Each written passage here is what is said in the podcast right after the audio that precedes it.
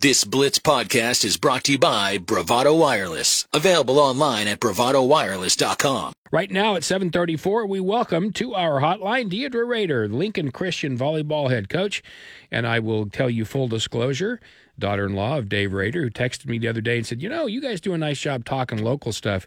Might want to talk to somebody who's put together a pretty good uh, kind of a run of championships as well, kind of like Loren Montgomery's done at Bixby, but in volleyball."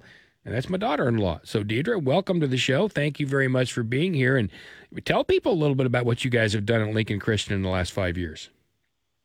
Oh, thank you so much for having me. It was fun talking that dinner and him bringing up, you know, hey, why not? Let's mix it up and um, hear about the fun sport of volleyball. So, thank you so much for having me. But um, I was going into my eighth season, and over the last five years, we've somehow brought it together at the end and won four of the last five state championships. And so we're um, pushing towards that right now. We got about a month before the state tournament for Class 5A this year. We have been moved up, mm-hmm. and so we're just looking at some different competition this year and having a fun time doing it.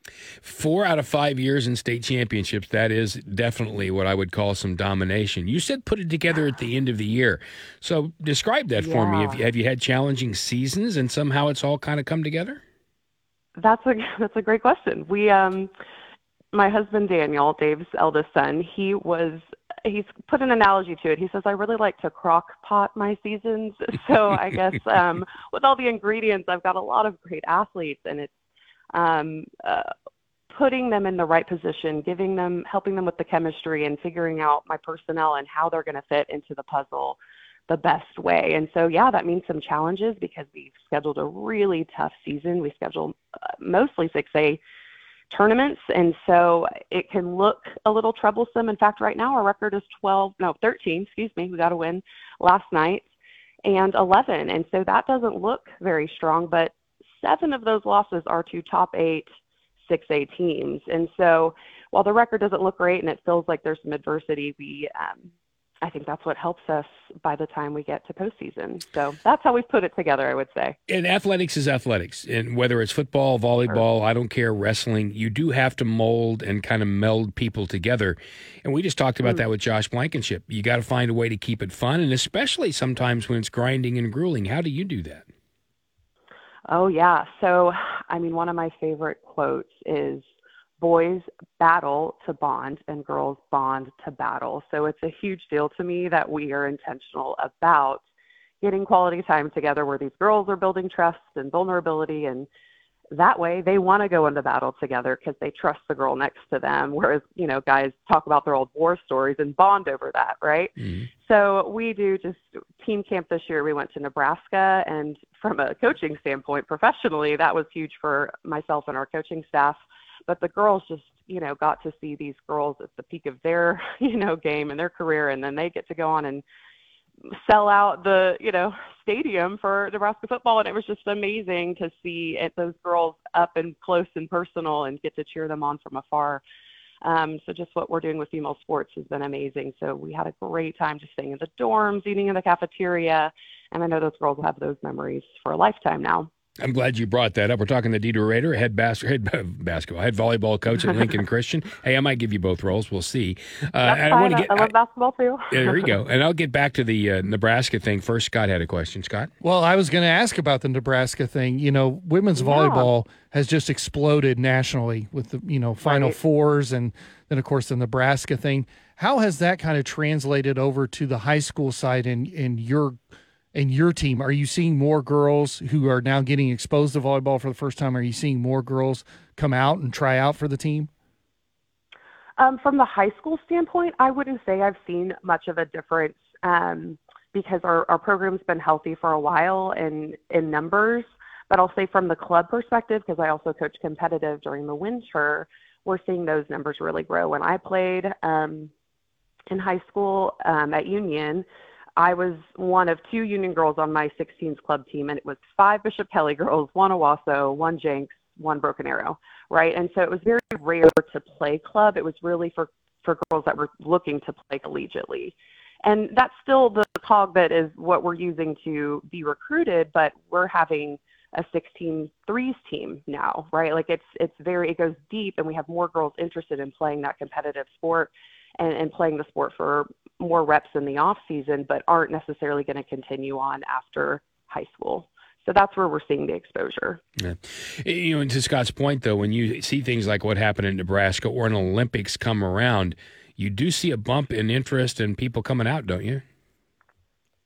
Oh my gosh, absolutely. Even last night, you know, we like to bribe student sections to come out, but I don't know that we had to bribe them last night between the Victory Boys and the Lincoln Christian Boys. I mean, they were going back and forth with their cheers, and it just the environment was amazing. And so for our girls to get to experience that, because, you know, collegiately, when I could see that and feel that, I've just never seen that environment in high school until the state tournament. You, you tend to see that, but um, it's been falling over fall break. It hard, it's hard to get kids out sometimes, but I love that for our girls getting to experience um, the adrenaline of big fans and them rallying with each other and playing for each other in this arena. So I'm thankful for the exposure that more people want to come and see what this sport's all about. Yeah. A couple more minutes here with Deidra Rader. He is the head volleyball coach at Lincoln Christian. When you saw what happened at Nebraska and what they put in there and the record, mm-hmm. is that easy to believe? Were you surprised by that? Is that an indication of something to you more than just a promotion by the Nebraska volleyball team? I mean, if any school was going to pull off selling out a football stadium, it had to be Nebraska. I mean, I have, I went to the Final Four um, with our coaching staff a couple of years ago, and it was a sea of red. I mean, of the other three teams there, I I wouldn't have been able to tell the representation because Go Big Red was everywhere. I mean, they just show up and show out to support that team, and it is just so impressive. And I'm curious how those roots have been built to, you know, that that fandom is so passionate to show up and travel as far as they do. And so if anyone was going to do it, it had to be them. And then bringing in Omaha, obviously smart to bring mm-hmm. local extra fans so we could truly make that record happen. Yeah, and, and, seeing it, I thought was just tremendously fun. Anytime you see a record mm-hmm. in anything, I just think it's tremendously fun. And Nebraska, Absolutely. which is trying to reawaken all their sports programs, has had a head start with a really good volleyball program for a long time. Sure. All right, so you talked about, you know, t- tell me where your crock pot team is right now. How close are you to done? okay, so we head to Bishop McGuinness this weekend for our final regular season tournament. We have four tournaments um, and then we have 12 regular season games each season is the allowable OSSAA schedule. And so um, we have maybe four more matches and then this weekend. And so we have our final rankings next weekend. That's what determines regionals. Um, we'll get those pairings out October 4th, and then the state tournament is at Tulsa Union. So I'm so excited to go to my alma mater and hang out with my old coaches who are all still there. And um, they will host, hopefully, if we get to advance past that regional tournament, that is where the state tournament is held October 19th through 21st. As you mentioned, high school volleyball, it's it's always been healthy with with club and whatnot in the state of Oklahoma, but it's not. I hate calling it a niche sport, but it was kind of. Mm. It wasn't quite in the forefront, but now you're seeing it grow and grow. And as you mentioned, mm-hmm. you know, club teams are growing and more and more. How much have you seen the sport grow in the high school level? And how much have you seen the talent level grow on the high school level in Oklahoma?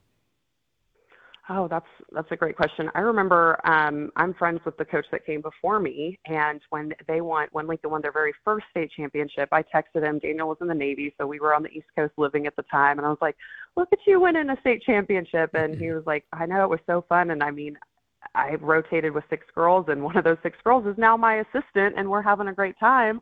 But she, um, she was I don't think any of them played club except for her. And so that's what was exciting for him is, you know, now most of my girls play and um, we get to have that. I mean, our starting setter for the first couple of um, runs, she didn't play a day of club volleyball. So it's one of those things where we still have great athletes that come through that we can shape, but that exposure to the club sport is taking them to higher levels. We've got a couple of recent grads in the state that are playing at TU and ORU now, and um, having more representation instead of just recruiting out of Texas is also fun because we're going to go down to OU this weekend.